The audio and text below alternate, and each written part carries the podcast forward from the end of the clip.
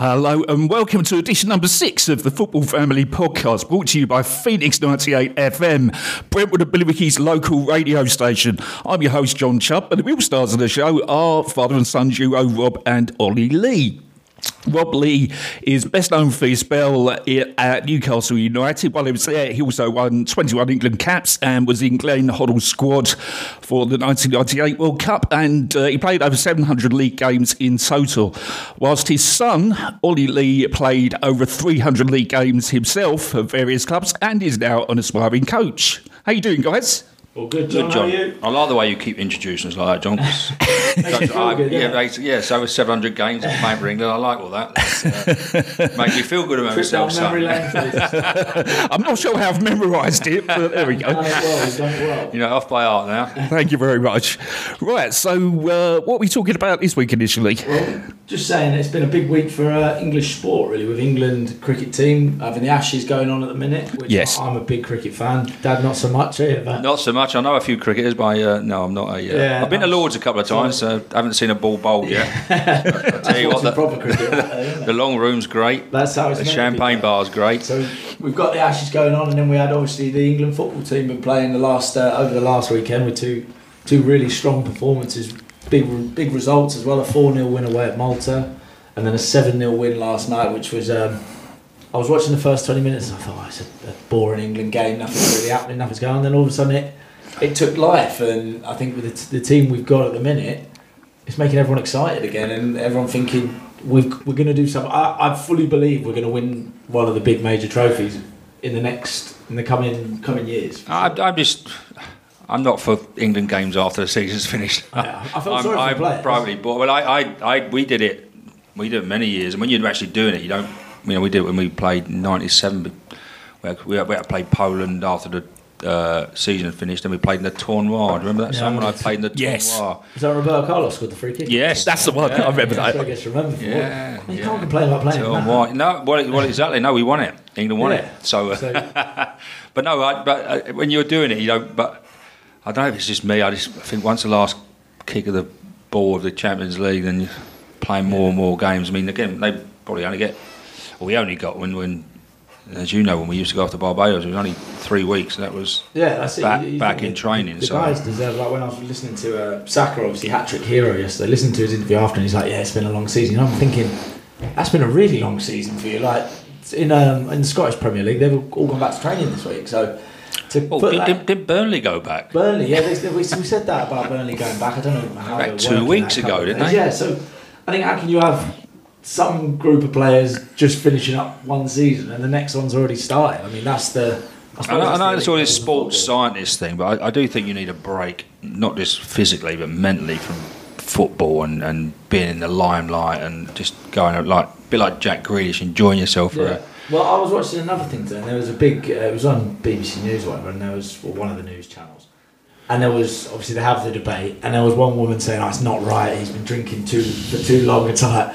And I'm there pulling my hair out. The guy's just want to travel. Let him have fun. Let him enjoy himself. Like I don't see the point in those two games in having the Man City players in it. You know what I mean? I think he was on the bench for both of them, wasn't he? I know, it was pointless. Cameo last night. Yeah, but it's pointless. You know what I mean? You might as well say... Yeah, but is it pointless now we've scored 11 goals and we weren't needed? No, but we've got Malta and Macedonia. Yeah, I mean, come on. I think even without the Man City players, we can beat them. Yeah, for sure. I would say, look, you know, you've had a tough season. We don't need you for these two games. Done brilliant. You won the treble. Have a rest. Have a nice break, and we'll see you next season. But then Gareth very much seems to be about the unity in the camp and the team spirit, and find a way to get everyone together. Does that take that away? Because if you're losing 5 or 6, I mean, 5 or 6 new lads come in. You're trying to. No, but surely he's got players. The players that he's on the verge, and maybe would relish the chance of being on the subs bench for England and.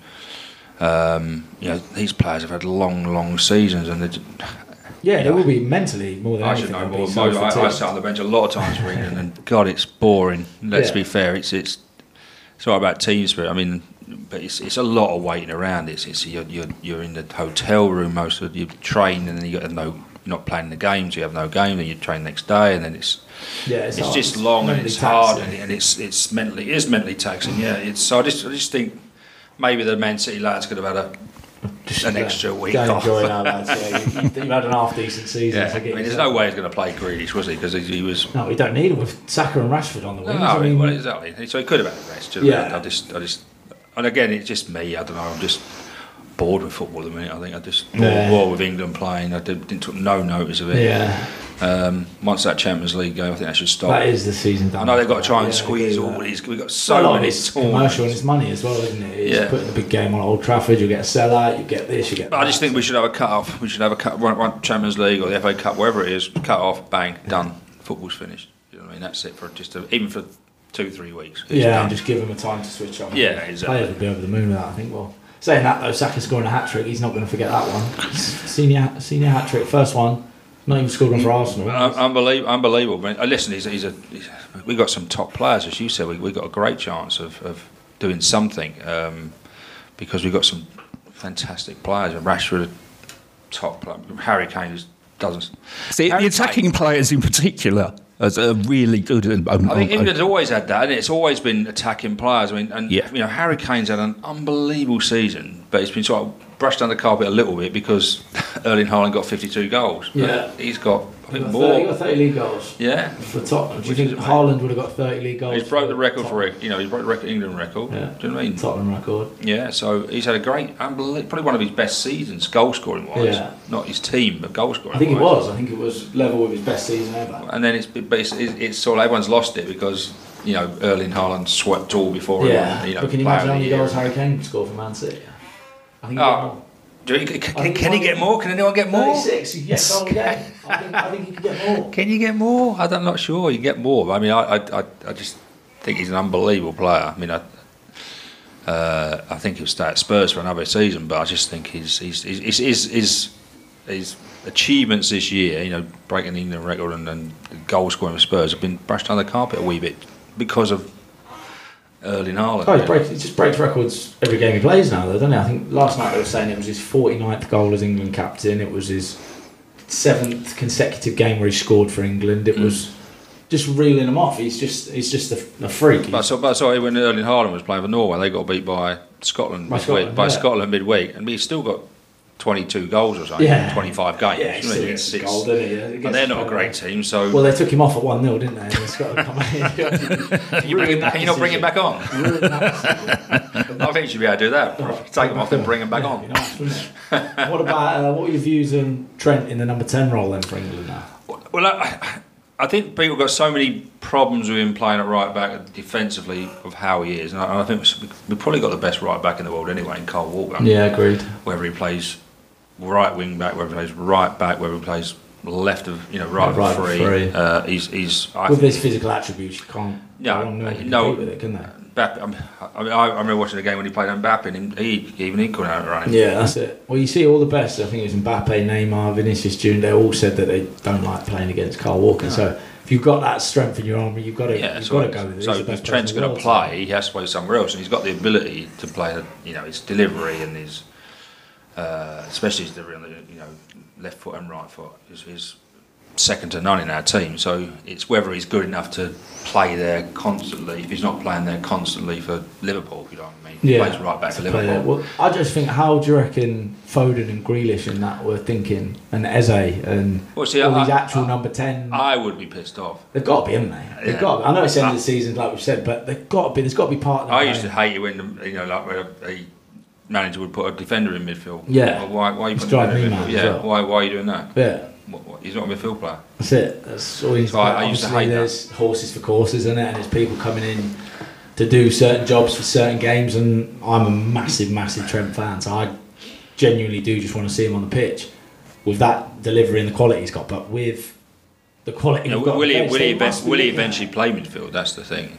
I don't think. Yeah, but I don't see him playing number 10. No, that's what I'm saying. I don't think we found his best position yet. That's the problem with it. He can play everywhere. He's a good football player. He can play anywhere he wants, really. Yeah, and he sort of found his way at right back. He's maybe again. I'm sceptical over people giving him abuse for being at right back. He's won Champions League. He's done Premier League. He's won everything. But loads of people won Champions League. And they're still giving him. Don't give it all that. Loads of people won Champions League. Yeah, but he was the main man. Scott Carson's won twice. Ain't played a game. He'll tell you he played quarter final. No, but I think.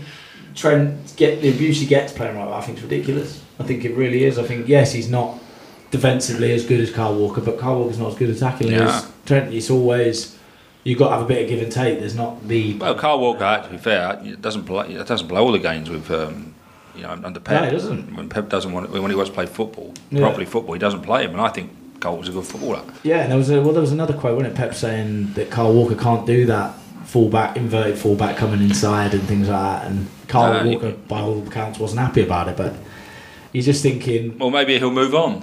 Maybe he'll move on to Bayern Munich or even Sheffield United. I know you're saying about the Sheffield United one. I can't see it happening if Bayern Munich coming in for you and Sheffield United coming in for you. Yeah, but this is the hometown club. I mean, I didn't play for West Ham until I was 38, but I always wanted to play for my hometown club. Was that always your goal then, was it? Well, yeah, you started at West Ham and Elliot started at West Ham. I didn't. I started, at Charlton, great club, but obviously Dad... Your granddad supported Charlton, and I enjoyed my time there. But I always wanted to play in the, claret and blue of West Ham. But didn't get till I was 38, so but still got a little bit past my best at that stage. But still got there, and it's great. Yeah, I think some people, Alan Shearer's a prime example. Some people, certainly in his prime, wanted to play for Newcastle. He could have gone to Man United. He could have gone to any team in the world probably at 96, but wanted to play for his hometown club in his prime. Yeah. Not many people do that, so I think Kyle Walker doesn't need the money. No, let's be fair. True. So does he want to go back and play for his option for him to leave if they don't want him, and then it definitely will be, I guess, something he'll look at. But could he probably go Bayern for a couple of years and then come back and go Sheffield United? Yeah, exactly. He'll still be the fastest player. Maybe so. Yeah, Craig Bellamy did it. He went and played for Cardiff. I think they were in the Championship as well. Yeah, so I think some. The pull that's the beauty of football, though, isn't it? The pull of it. There's always that everyone's got that club that they go, I want to play for them. And we've just seen McGoldrick. We've seen McGoldrick just gone back. Yeah, from Derby, big club in League One for Derby to go to Notts County. Yeah, just to play for your hometown club. I'd imagine it's not going to be a financial decision, is it? It's a decision that he wants to play for his team, and I think all players are going to have that pull of I want to play for my team. Like, I always want to play for Newcastle. That was my thing. Because you've grown up supporting it, you've grown up around it, and every young player has got that one team, that one bit where they're going to pull you away from wherever you're at, no matter how happy you are at the club you're at. When you see all these transfer rumours coming in and you hear that club, as a player, you're going to go, it doesn't matter, it doesn't. Especially these multi-millionaire footballers, when money becomes not an option, and then go, I'm going to go and play for them. It doesn't matter. You can pay me X, Y, Z. It doesn't matter. I'm going to go and do it. So it's an interesting one that to keep an eye out for. I think we could have put that on the transfer list for last week, couldn't we? Prediction. We could have done. Do you want to remember it now? Then? So you think he's going? Yeah, I do. He's going to Sheffield United. Not. Yeah, you don't want to put you out on it, do you? Nah, he's not going. I think. I think it's a dream for him and Sheffield United, but I think for them, they're going to be massively struggling, aren't they? It's going to be tough. Them and Luton are going to struggle. Don't go against Luton. Don't give up Luton. No one wants to come to the Kenny. Luton are going to struggle. I think they're not going to spend loads of money. So Sheffield United will be the same. Yeah. Even the rumours now that he's not going to have loads to spend. No. And I think if they were a mid-table team, maybe he would... Yeah. Because he don't want to get relegated, does he? For his hometown club. So... I think maybe he might, if he's going to go, I'm sure his first option would be to stay because he just won the treble. And he's been playing a few less games. But I think if he does go, then maybe Bayern Munich or something like that would. What about Burnley? You reckon they'll struggle next season? Yeah, I think the three teams have just come up. We said that last year, didn't we? But Forest managed to stay up. Yeah, they did well. So I just think that's the gap is getting bigger. The gap is getting bigger, and when you got teams like Luton. Totally unexpected. Sheffield United, I think, unexpected to get. Yeah, well, they've got pedigree, haven't they? Sheffield United, they've got. Well, they have a long time ago, but they haven't. What I'm talking about is they haven't got the owners that are going to push them forward. Yeah, they've got the owners that are going to. Hang on, let's. We've got all this money coming in. Let's either we'll keep some of it and put it in our bank accounts, or we'll spend a little bit. Yeah, so not enough. So speaking of them big owners, then Bournemouth have just made a big decision, and they got the big owners, haven't they? What's your views? What's your opinion on that? Gary O'Neill going? When you told me, I'm shocked. Absolutely. Yeah, I can't believe it. I don't know what more he could have done last season. They couldn't do anything more. 39 points, 15 place finish, comfortable Premier League finish. But they've obviously got these American owners, haven't they? And that's the problem when you get foreign owners and maybe sometimes they're making these decisions that they want to get someone who's well known and a name, and you know, and obviously Gary O'Neill is not. Yeah, not his fault. The guy they've gone for is not a name. So I've done a bit of research on him. He seems very, very good, to be honest. Who is it? I don't know who it is. Iriola, his name is. It's Spanish guy. And I think Rayo Vallecano was his previous club. That's it. Yeah, got them promoted, then finished 11th, something like that, like mid-table. But beat Barca, beat Real Madrid. So again, another one of these up-and-coming coaches seems to be. It seemed to me from the outside, after doing a bit of reading up, it seems like a decent appointment, an exciting one to. But can you transfer that from La Liga to now to Bournemouth, and to do that? I think it's harsh, so harsh on Gary O'Neill. But like I said, they haven't just gone big name. Right, we're going to bring Steven Gerrard in, or we're going to do that. We're going to bring. They seem to have done a bit of due diligence and thought this guy plays a certain way, does the things that we want our team to look like. We want Bournemouth to look like. It'd be very interesting to see. Well, it's all about finance. How much money they give him, who's buying the players, who's choosing his players. But they spent 75 million Jan, so I don't think money's not going to be a problem. Well, it's who's buying the players. Yeah. Is he wants to play this way? But I want to buy or the owner's saying, well, we're going to buy the players, and you play that way. Well, which is a recipe for disaster. Yeah, we've seen a lot of clubs do that. Yeah, a recipe for disaster. But it will be interesting to see how they do, whether it's a good decision or it's harsh on Gary O'Neill, whatever. So harsh, yeah.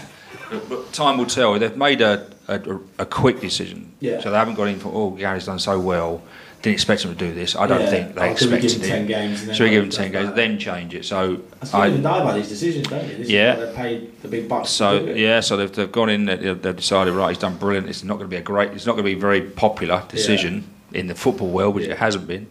But we think it's right to push this club forward. But time will tell. So it's their club, their money, like we spoke about previously. Yeah, it's their decision. But I'm sure if a championship team comes up available for a manager, Gary O'Neill's name would be straight in. Oh, 100%. He's favourite for any job coming out now, isn't he? Yeah. It'd be interesting to see. He's done brilliant. He's done brilliant. And talking about managerial departures, Darren Moore, Sheffield Wednesday. This one was even more bizarre, I think. I just couldn't get my head around it. Strange one. Well, and they've said mutual consent? Yeah. There's always been a question mark over Sheffield Wednesday's owners, isn't there? Yeah. Massively. Yeah, there's been a lot going on at that club that probably we don't know about. I would say so. He's done brilliant to get them up, but I think the ownership is the problem. And I think if Darren Moore thinking, I've just got them up and they're farting around, not giving me what I want, as in what players I can bring in, how we can improve, then I think he's left at the right time, because again, his stock is very, very high, along with Gary O'Neill. I just think it's a shame after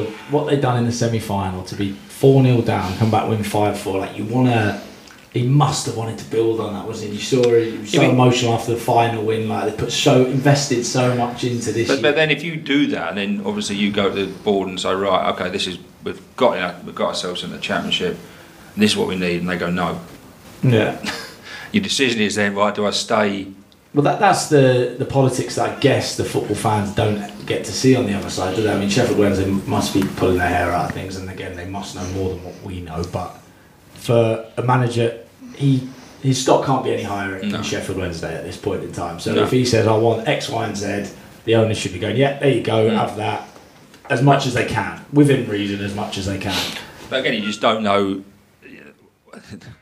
There's always been a question mark over their owners. That's why I know a few, John Burris and David Hurst, who lived up there, and David Hurst used to work for the club. There's always been a massive question mark over who owns that football club. Just, when I was playing the Premier League, that was a huge football club.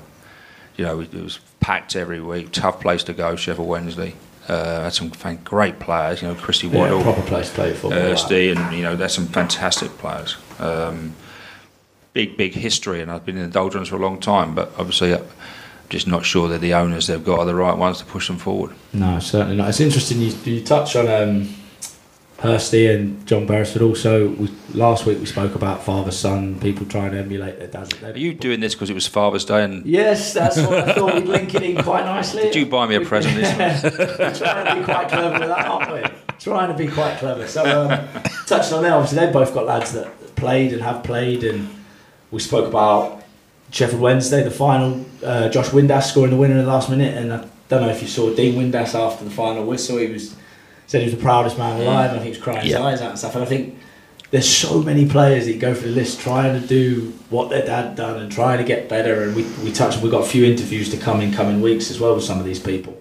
But I think it's a massive talking point in football that maybe, I guess, if you're not the father or the son, you maybe don't hear about it as much, or you don't think about how much goes into that and how much... No, I think it's very difficult. You look over the years, how many father and son... or sons have tried to follow their fathers. How many have been better than their fathers? I mean, you've got Romeo Beckham just signed for... Yeah, I feel for him. Brentford B. And you have to feel for him. You would know more. Yeah, I just think you're not going to be better than David Beckham, are you? Like, you're not. Even people who could question David Beckham, you're just thinking, it's impossible. All scrutiny on him, all eyes are on him all the time. And as you say, don't compare me to my dad. Don't compare. Everyone does. It's always going to happen, especially when a place like I had the same. I played exactly the same position as you and tried to do the similar sort of things and scoring a goal, and then dropped back a bit and tried to play that. Yeah. So I literally done that, and I always said throughout my career, it was like, no, I'm having a dad. There's no negatives. I'm not bothered about it at all. There's no pressure. It was I just get great advice, and that's good, which it is, and they are the advantages of it, and. It without a doubt does help with connections. Like any dad and son in any business, any world, you can open doors and find a way to help you out. But I think, I always said it wasn't a problem. But then you look back and you're like, it was pinching away that you're like, you want to do more than what your dad done. I think. I think all the dads would want their sons to do better than what they done. Ask them all. They always wanted them to. But there isn't many that actually do it. Whether that's because of the pressure of following someone's footsteps who's done very well in a career, it's very difficult. I can think of Frank Lampard was probably better than Frank Lampard Senior, and he had it bad though as well, didn't he? Yeah, he got loads of stick at him. There's a video you see with Harry Redknapp protecting him. Yeah, that popped up on my social media, but I think it was. However many years since that day that it happened, and he stuck up for him, and I think he was proved right from there, didn't he? Well, Harry knows what he's talking about. But Jamie Redknapp, was he better than Harry? All the older people would say Harry was really good, and Jamie was a good player, but it's Nigel Clough, Brian Clough. He wasn't good as Brian. Brian was an unbelievable player. Haaland's better than his dad, I'd say now. I think he might be. Yeah. I think he might be. Box office in his own. Yeah, I think he's better than a lot of people. Do you reckon he's regretted not choosing playing for England now? Oh, God. As he was born in Leeds. Was he? Yeah. I think Erling Haaland... It's a bit more of a Norwegian name and a bit more of that. Like we spoke about last week, wouldn't it? Would you do it like, obviously in the team, it would be great to see Kane and Haaland up front together, that's for sure. But I think he must know he's Norwegian, mustn't he? Obviously, again, it's like I said, he spends most of his time in Norway, his young life, and considers himself Norwegian, and I don't even think he would have even. Yeah, I don't think he would have batted an eye. Because they would have certainly have. He was maybe a good player for even from a young age. Well, that's how he broke on the scene, wasn't he? He scored 8 or something for the 21s. So, the minute he goes, if England haven't spoke to him, which I'm sure they have, in England, they would have. But obviously, he thinks, no, I'm Norwegian, which I admire. Without doubt, you stick to your roots and stick to what you are. And I think obviously he would have wanted to follow his dad's footsteps. His dad would have played for Norway. You want to be part of that. I think Oxlade-Chamberlain, was he better than his old man? Mark was a good player. Nice. Mark was really, really good. I mean, I think he was on his way at being better than Mark. Yeah, but he's lots of. I mean, he has hardly ever played at Liverpool, and he's out of contract. So he's another one. Where would he go? John Bursa, a good friend of mine, has got his her son Billy never tried to be a footballer, never made it, and he's got another son Bo just been released by Newcastle. So it's obviously there's more failures. We're going to speak to Bez and see them and see and see what they think, and because obviously it is so tough. Because I think obviously unfortunately for me having to retire, but even looking back, I'm a bit like I could have done more. I wanted to do more. I wanted to. What you played till you were 40, so I wanted to try and beat that. Like that was one of the records I thought I could try and beat him for that, and then you realise. cool, that's hard work. What a shit. It was hard work for me. Yeah, I think only when you're in football do you appreciate how hard it is to make it to the level that you've made it to. And yeah, I think it's different eras. I mean, I think, you know, when I always say to you, when I came through, I was going against the best young players when I was a youngster in Britain. Now you're going against just young players in the world. You know, they're shipping them in from everywhere. Yeah.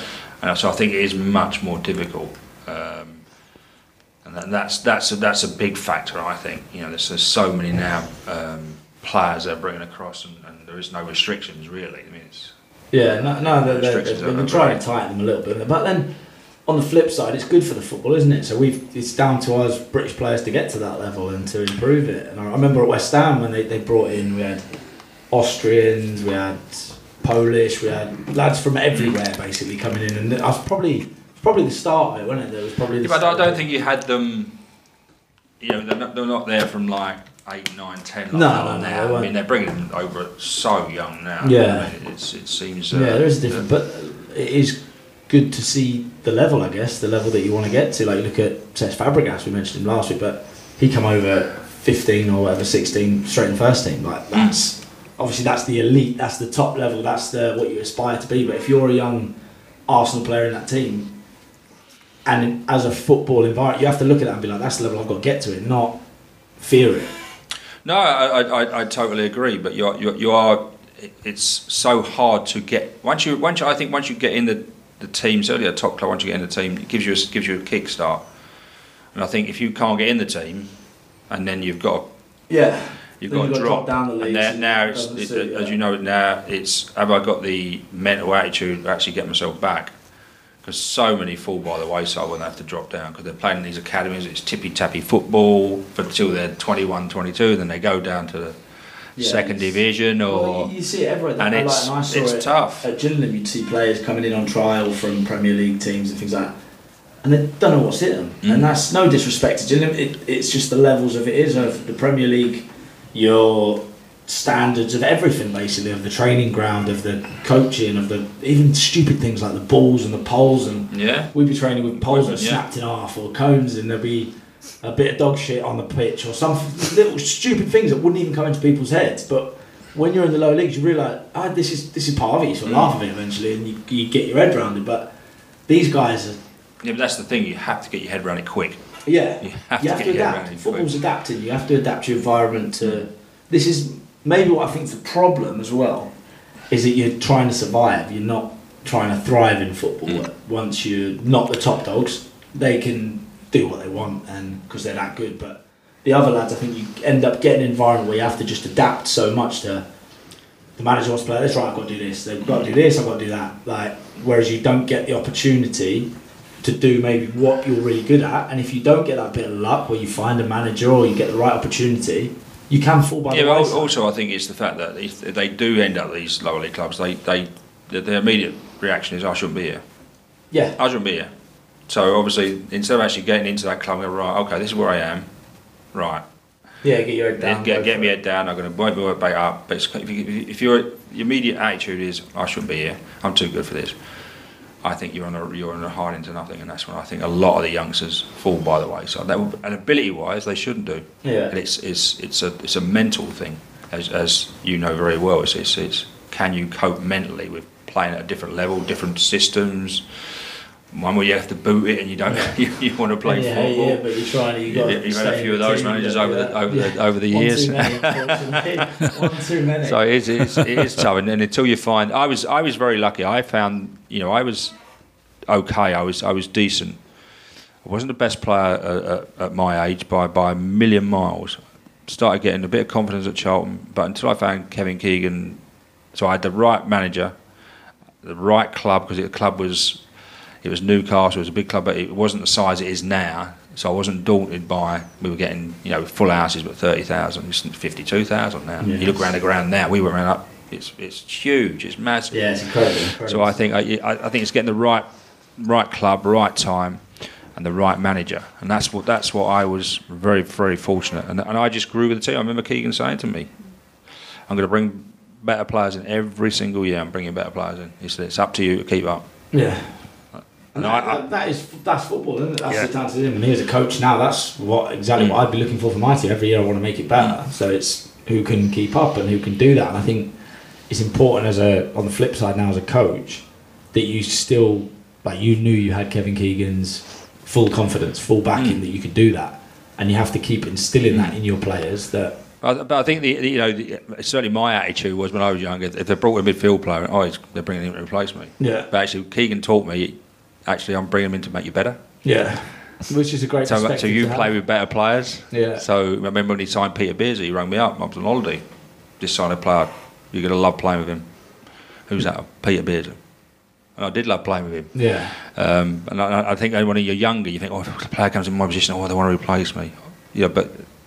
Sometimes it's actually, I'm going to make you better if you want to be better. Yeah, which I think I've seen it. I wish I'd had that perspective throughout my career, to be fair. I don't think you do when you're young. No, it becomes your ego, doesn't it? It becomes, why is he trying to get me out, trying to replace me? Whereas, but on the other side of it, I think it worked for me when I was younger as well, because then I knew I've got to work even harder than him, I've got to do even more than him, I've got to run more, shoot more, score more, do everything. So that competition drives, if you're built that way, or if you learn to be that way, it drives you on to be better. Because I think that's one of the reasons I had any form of career, was because I was very resilient, and I would go, right, you're not taking my spot, and that would be my mentality throughout. Rather than, I kind of wish now that I looked at it like you did and be like, actually make me better. But I didn't look at that until I was until you look back.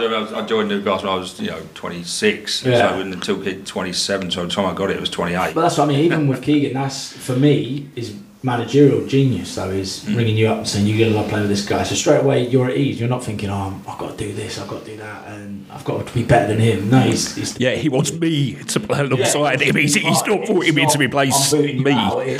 This is building a team, and you're a massive part of it still. And I think it's obviously I've touched on it previously, that I like the psychology of it. I like thinking how you're going to put all these pieces of the jigsaw together and how you're going to make players feel within that. And I think that's just a stroke of genius. I think that really will take you to new heights if you can have a team where you can build that and incorporate that into your squad, not just your 11. And also, don't forget, all these players, I found as well, the higher I played, all these players have got the same fears that you've got. Yeah. There are very few. I think no one ever used to speak about it, did they? It wasn't a thing, and that's why, obviously... It's the old imposter syndrome. I mean, when I went to England, when I first played, blimey, look at all these players around here. I shouldn't be here. But then actually when you're training them, I should be here. Yeah. It's crazy, because that's the first time I've ever heard you say that, though. So I think that's obviously one of the reasons we wanted to do the podcast, was to open up channels, and I think more people are talking about it now, but everyone does have it. Everyone has got the same, because there's always levels, there's always... Well, you look at Marcus Rashford. Brilliant this season. Yeah. Last season, he looked a championship player. he did. He looked dreadful. Even the Man United were saying, we've got to get some of the ex-players, and we've got to get rid of him. And I think that's all about confidence. And everybody, as good as he is, and as the ability he's got, he massively lacked confidence. But it can get anyone, though, can't it? Lacking confidence, anything can come. So it comes really quickly. And the great players, even when they're low on confidence, are the ones that get through it. Yeah. So they. I remember Keegan told me a great story about, I think I've told you loads of times about Johan Cruyff and Johan Neeskens, the old Dutch players. I remember Johan Cruyff saying to him, he was having an absolute nightmare on the football pitch, and he said to Neeskens, I'm not playing well today, so I'm going to get it and give it to you. Yeah, it's genius. I remember you touched on it before. It's a simple thing. So simple. I'm not playing well. I remember Keegan said it to me, and he said to me, some games you won't play well when your confidence is a bit low. Might do a few things, might not come off, confidence might go. Then it's up to you as part of that team to get the ball to play, David Ginola, who's playing. And that's where the team mentality comes into it. Because I remember the days where I'm having a nightmare. And you're having a nightmare. Mm. Sometimes you've just got to accept you're having a nightmare. There's no way out. Whereas I'd always be like, right, let's try an even harder pass, or let's do that. Like, that'll get me out of it. That'll boost my confidence. Well, more often than not, you're not hitting that harder pass at that time. No, you weren't. You've got that doubt in your mind. You've got them fears coming in, whereas, like you said, if you just give it to, all right, but then it's down to you as a coach. You shouldn't always take off someone who's having a nightmare if he's working his balls off and giving the ball to somebody else who's... Yeah, you've got to play for it. Well, I remember the Carlisle game we got promoted. No, you all... Carlisle was terrible. Yeah, I had a terrible game. That was a 300-mile journey. Yeah, 300 miles to watch me. I couldn't pass water that day. Trying to force everything. I think it was the occasion, the nerve, everything become... I ended up scoring a goal that got promoted. And it was purely just, I was running, I was giving my all. It wasn't happening for me. But I remember thinking, go on, make the box one more time. Make the box one more time. And it fell to me. And that was such a big learning curve for me. I've had a number of them over the years. But that was a big learning curve. Just keep going. Like when you're doing, it's not going your way. It's not going exactly how you plan things to go. Just keep going. Keep working hard. I think what the thing about you never hid. You didn't, in that game, you didn't hide. Yeah, I wish you didn't. I wish you would a few times. Probably should have, But that's the sign of a player who actually who's learned well that they actually never hide. Yeah. Because as a coach, you'll be telling your players, whatever happens, don't hide. Yeah, without doubt. Because that's what. And that's what I think. Again, from my experience, it's an easy phrase to say. Don't hide. Mm. You need to live it. You need to experience. Yes. There's been times that I've hid without a doubt. Yeah, but you need to go through them and have them good moments that I experience and have bad moments with it as well. And you might give the ball, but knowing you're going to go and get it again, and the next time I'm going to go and do it again, because I'm a big believer in the only way you learn and get better is through failure. You have to fail, and keep going and keep trying and keep getting better, keep learning. And if you don't, and if there was times where earlier in my career, if I had a hid and shied away from it, I don't think I would have had a career at all. But the fact I just kept going, keep giving it away, keep making mistakes, then you learn, right, in this scenario I need to do this. And as long as you do learn. Yeah, that's the key. You can't idiot football players keep doing it and they never learn. They will never learn, especially lower league players. Without a doubt.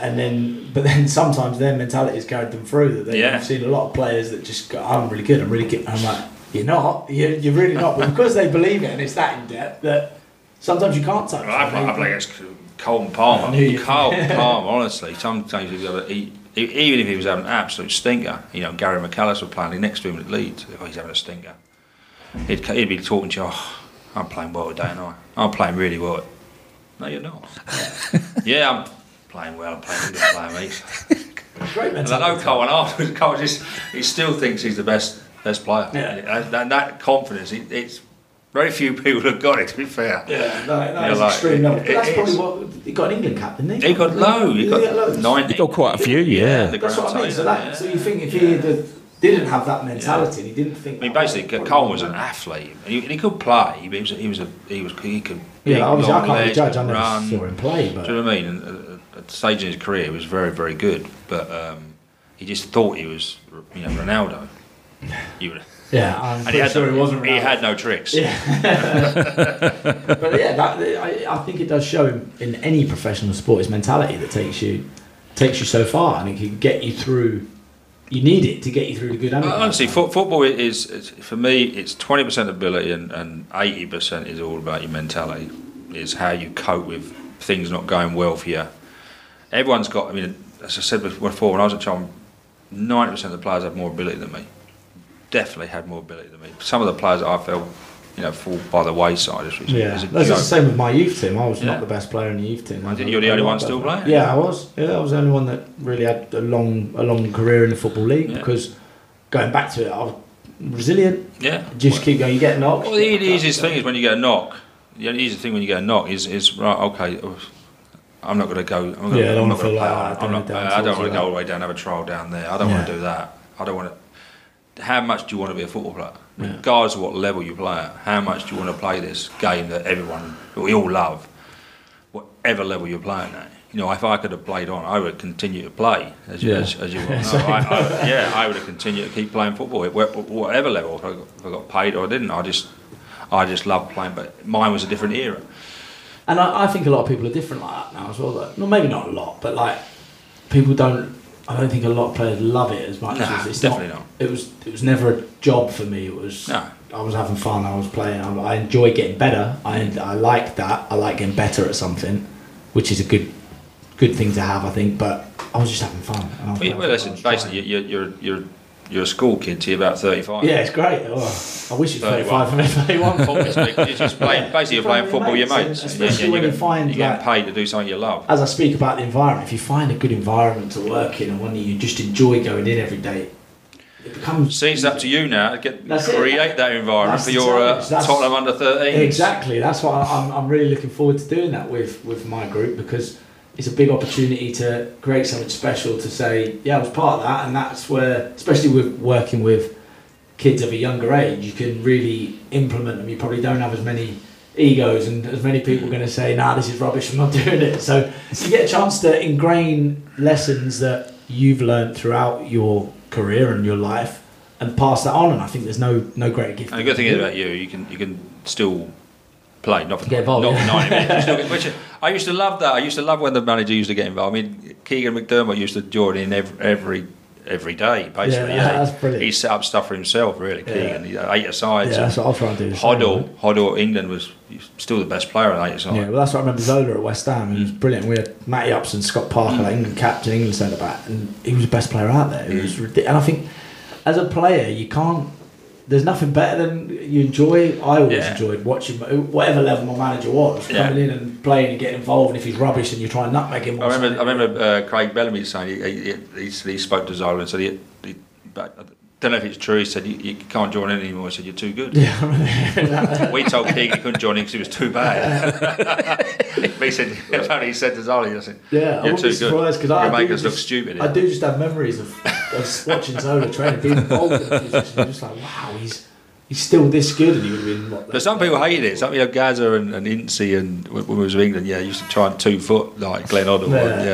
He was too sharp though, just jumping out of the way. Well, that's it as well, because it's a big opportunity then for the unhappy players to give. Diving out of the way. Yeah, I tried that a few times on Rude Hullet. Bounce off. Tried 2 foot. Yeah, he's a bit bigger than me. What have you said about Kevin Keegan? Didn't he have an embarrassing bib which used to give out to? You're not allowed to do it anymore, I don't think. It's classed as bullying now, I'm sure. But it was. We had the yellow jersey every so the losing team on an 8-a-side on a Friday would pick anybody, the worst player. Clark Gilly is all over it. But what people don't understand, it wasn't necessarily the worst player. It was whoever we were picking on that week. Do you know what I mean? Someone could have been really good for their team, lost. Yeah. He done something stupid in the week, or he was out having a drink and he went home early. Right, he's having it. So it wasn't really. Or he hasn't had it for a couple of weeks, so we're going to give it him. So it wasn't about the. And I think now they don't really like doing it, do they? Don't call it. No, they don't. Like, well, we had it when we had it at Birmingham. I won't name names, but we had a lad. He got it after one session. And it wasn't a great session for him, but he got lifted with one of the boys, and he ended up. Went straight in from the session, called a cab and got a cab home. He was that upset about what had happened. And you're like, come on, you're taking that a bit too far. It's a laugh and a joke. Like Dad says, it'd be more having a bit of banter and people, someone's done something stupid, one little thing, lads pick up on it straight away. Not about the football, it's about the bit of banter. I remember when I was at Derby, we were playing, I said John Gregory, he could still play. Yeah, he should join in the 8-a-sides. We had the same sort of thing, a yellow jersey. And he was on the losing team. I remember speaking to Brian O'Neill, who was playing on my team. I said, let's give it him. Give it a gaffer. So Brian, who was the captain of our team, said, it was meant to be a like, secret ballot. Gaffer, you've got it. He was raging, by the way. Raging. Brian O'Neill actually didn't play the next day. Dropped him, that's what I mean. Some people take it the wrong way. You'll be balloting as you're playing in the game, and sort of like your team's losing. You think we're going to get beat here. Yeah. I'd run past our players. God, he's not playing well, is he? He's not playing. Even if I'm having a shot. Just trying to get yourself out of the boat. I'd run past John Beresford and say, bloody Venice, he's not playing well, is he? He's not playing well.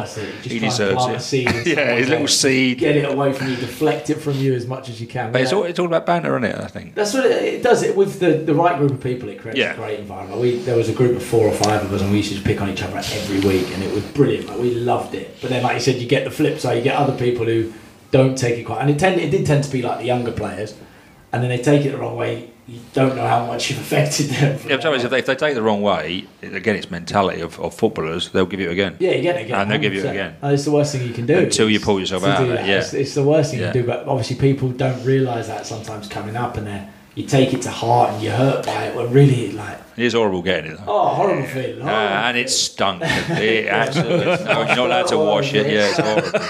But that's the good stuff. They're the old school things. Yeah. You can't... But you say old school, but that, I still think they've got a part to play. And, you know, I think the kids these days are mollycoddled. You know, they don't do any jobs. Jobs which it's all part of their work, really. Do you know what I mean? You know, well, that was the thing with the youth team. It was good at doing them, but they still clean boots. Yeah, and stuff they like should do. And I thought that was excellent that they maintained. It's not about them clean the boots. It's that them giving respect for the players that are wearing that they want to take their shirt. It creates the. Then you've got a little in with one of the first team players. Yeah, and you have a little banter with him. My one last year, you always looked up for him. So when he'd come and train on the odd time that I did train, but I'd try and look after him, and you get him involved, and you give him a bit of banter and you give him a bit of stick, but. They've got like a go-to person that they've got a little relationship, rather than just going bang in you go. All right. And I think that's why I genuinely do. Why I think some young players in these academies are mentally weak, because they don't see it all the time. They don't see the senior players. I mean, when I was at Charlton, I was terrified of going in.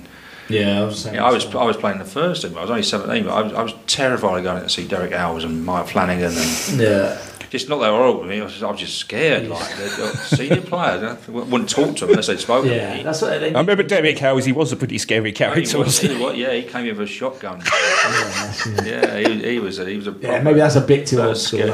I know. Yeah, shooting the birds shooting the pigeons in the valley. But yeah, they were scary, some of the senior players. But it showed you respect for them. Do you know that total? You need your eyes open to it as well, don't you? And especially to see what it means, and to see what 3 points is at the weekend, and see the intensity of training and what it's meant. Because obviously, in the 18s or 21s or whatever B teams, whatever you want to call them, it's not the same intensity of all your. Bit extreme, but you're living and dying by what happens on a Saturday, then you're playing the next game, and you're trying to pay your bills off, and you're trying to get a goal bonus and a promotion, and you're trying to do all these things that in academy football you don't have, which they don't need that pressure at such a young age. But as you're getting to the first time, I think you need to be around. You've got to look how many of those players actually make it through at that club. Like Chelsea, for example, how many players make it through at that club? So most of them, regardless of how good they are as a youngster, they're going to play lower league football. Yeah, they're going to play. Yes, they've got to be prepared for it. I think they need loans. I think they need. You know, even they used to do the 1 month loans, didn't they? And stuff like that. I think that'd be brilliant now. To just the trouble is, I know what you're saying. The flip side of the coin is the fact that actually, if they go for 1 month and normally the club will say, right, he's got to play. Now, as you said, all these players are playing for their livelihoods. Yeah. If he's not bothered. Yeah. And he's going back in a month. Yeah, it's very true. So it's as the manager of that lower league team, and you're not. Yeah, why? And they do stipulate who has to play. Yeah. Oh yeah, that's always. Who has to play? Well, if you don't play him, you got to pay. If I was a manager, I'd be like, well, if he ain't. If he's not playing, well, I ain't playing. But even if maybe you had a link with a lower league club, so lads can go in and train with them or something and see what it's like. I don't know. There must be something to bridge that gap. What they're doing now is just not right. You know, scrapping the reserve team is not right. For me, it's been scrapped for so long. I think it was really good combination league. Sounds terrible. No one's played a combination league. No, exactly. So, exactly. So it's like it was old players coming back from injury. It was players that have been dropped, and it was youngsters being pushed in from the youth team playing with these. Which is great for them, but the senior players are not going to want to go down and play in them, are they?